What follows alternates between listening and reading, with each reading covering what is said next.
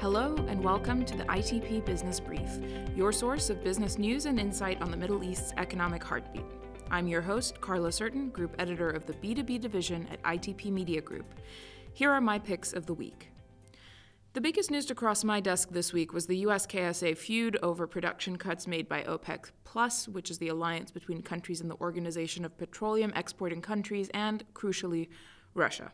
They agreed to cut 2 million barrels per day of production of crude oil earlier this month, and well, it, it's caused a little bit of strife in terms of their relations.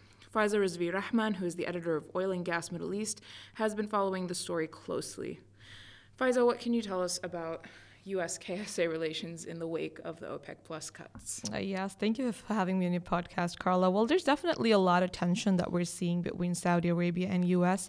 Um, like you said, after OPEC Plus decided to slash output, now it's significant to note that this is the highest cut since the pandemic, uh, despite Biden's apparent efforts to unplease to ask OPEC not to um, cut output.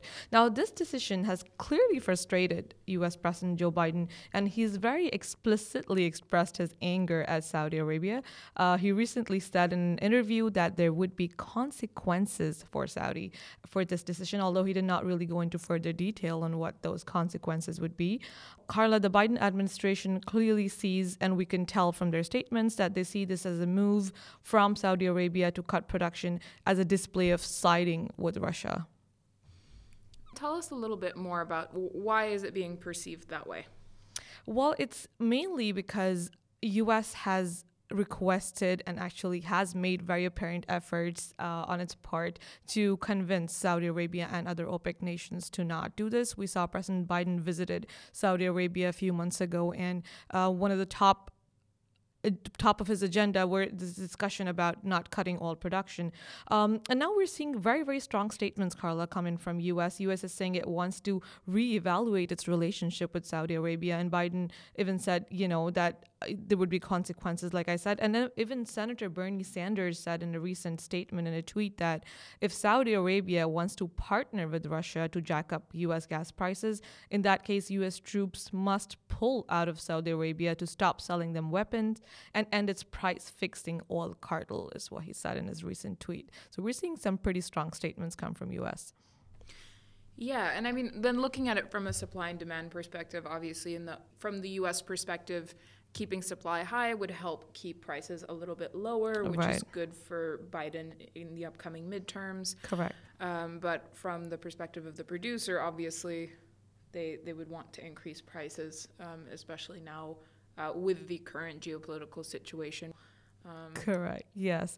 Yeah. But it's important to note, Carla, that um, it's important to understand really that the 2 million barrel per day figure that we're seeing in the headlines is not really as big because several members of the OPEC have already been far short of their individual production ceilings. And especially Iraq, for instance, has indicated that it will be producing more than its assigned quota. So, really, the major cuts will be from Saudi Arabia and UAE. Yeah, and uh, you can, listeners, you can learn a little bit more about that from one of our previous episodes of the ITP Business Brief. I'll put the link in our references uh, for this episode if you want to understand a little bit more about the actual cuts. Yeah, well, what that actually means. Now, looking at uh, then the backlash or looking at sort of the comments that are coming out from the US and Saudi Arabia. Mm-hmm. what are the comments that we're hearing from either side? Yeah well I just mentioned what you know US has been saying that there would be consequences for Saudi Arabia. And actually just yesterday Carla we saw a very interesting statement come from the Saudi foreign ministry which is a bit unusual. And in that statement Saudi Arabia clearly slammed the accusations coming from Biden administration denying that the cuts were in any way politically motivated. And in the statement, really, and I'd like to quote the statement, uh, the statement reads Saudi Arabia would like to express its total rejection of these statements that are not based on facts. And really, Saudi Arabia also went on to say that the decision was unanimously made by all the OPEC, OPEC Plus group members, and the decision was purely economic. Yeah, and as I mentioned at the start of the episode, it is pretty important to note that the plus part of OPEC Plus is really majorly Russia. Russia, right? correct. It's led by Russia. So OPEC yes. Plus is very much led by Saudi Arabia and Russia. Yes. So that's probably influencing the perception that there's uh, closer ties or that Saudi Arabia is trying to get closer to Russia. But obviously, they are Correct. vehemently def- denying that. Yes, they are. They are. They've been def- denying any accusations coming from the Biden administration. And have we heard any other comments from either other members of OPEC or you know neighboring GCC countries like the UAE? Interestingly, so far we have not seen any official statements come out from any of the other OPEC members. Um, however, it's interesting to note that um, earlier this week, the president of UAE, Sheikh Mohammed bin Zayed, was uh, it was visiting um, a meeting with Russian President um, uh, Putin, and according to UAE state media, both leaders were to discuss countries' friendly relations alongside other regional and international issues. But yeah, I mean, what are really the implications here? I know that that's a bit of a foggy question, but what are the implications of this ongoing feud? Uh, yes, that's a very interesting question, Carl, and I wish I had a crystal ball right now. But really, although it remains to be seen what action uh, both sides will take, what you know, what Biden will take in the coming days, or what Saudi Arabia, what other statements we'll see from OPEC members. Uh, we're, so far, we're seeing Saudi Arabia reaffirming over and over again that this was a decision adopted through consensus and that you know that OPEC plus took into account the balance of supply and demand and that you know this this whole decision was aimed at curbing market volatility. Uh, obviously, the the conflict is. Uh, the U- U- Russian-Ukrainian conflict is causing some turmoil to supply and demand. We saw the right. Nord Stream pipelines mm-hmm. um, ruptured. Uh, what are some of the other stresses on supply at the moment? Well, we're actually seeing um, a pretty deepening situation of a de- deepening energy crisis right now in, in Europe, where uh, there were news from I was seeing a few articles from this past week where there are news of people using coal to keep themselves warm ahead of the looming winter. So there's definitely a lot of um, supply crunch if you look at Europe. Um, and also, you know, there's uh, if you really specifically look at this relationship between Saudi and U.S. in terms of supply, um, you know, a lot of American politicians are now very impatient with this nature of this this relationship because they're saying that the U.S. imports of Saudi oil have really shrunk a lot over the past years, and more than 80% of the Middle East crude's exports now go to Asia, which is why this this this whole tension could could deepen a lot over the coming weeks. Okay, thank you so much for joining me, Faiza. That's the biggest news of the day and the week, really. The other big news, I guess, on my desk is the biggest tech exhibition in the region, GITEX, and anyone in Dubai who uses Sheikh Zayed Road will have felt the impact on traffic. It certainly is bigger than ever. Today is the last day of the event. I've been there for most of this week, and a few key themes stood out there to me. We have our entire team from ITP.net there filming videos and sort of uh, experiencing what GITEX has to offer. So we have the scoop on the biggest uh, news out of the exhibition and conference most interestingly to me, the GCC governments had their digital innovations on full display.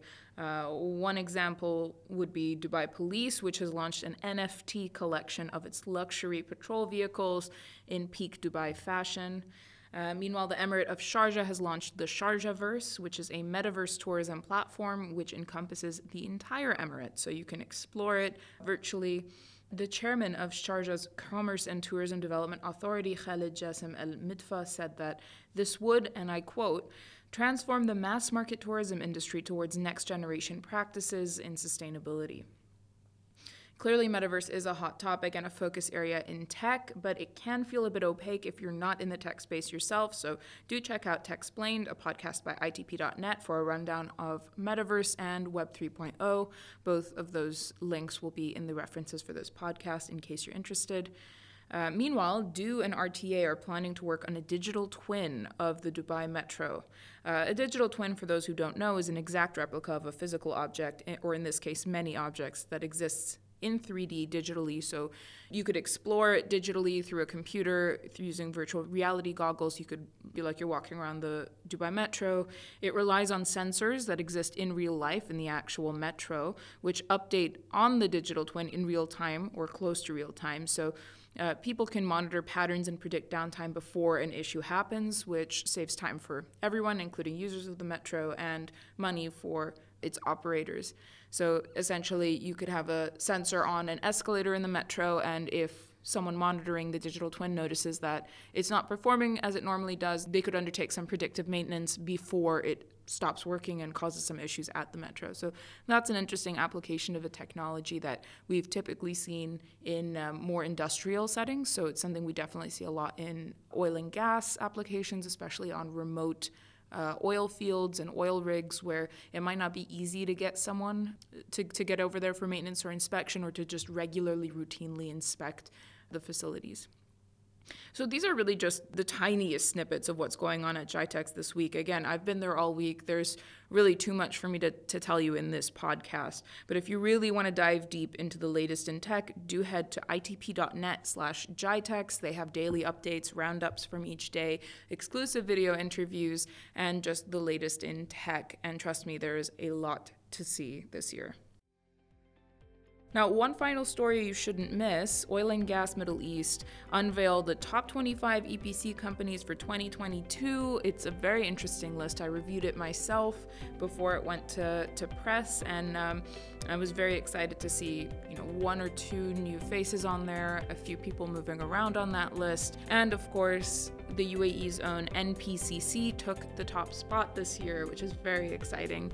So do head out to oilandgasmiddleeast.com if you're interested in the engineering companies that literally build up the oil and gas sector.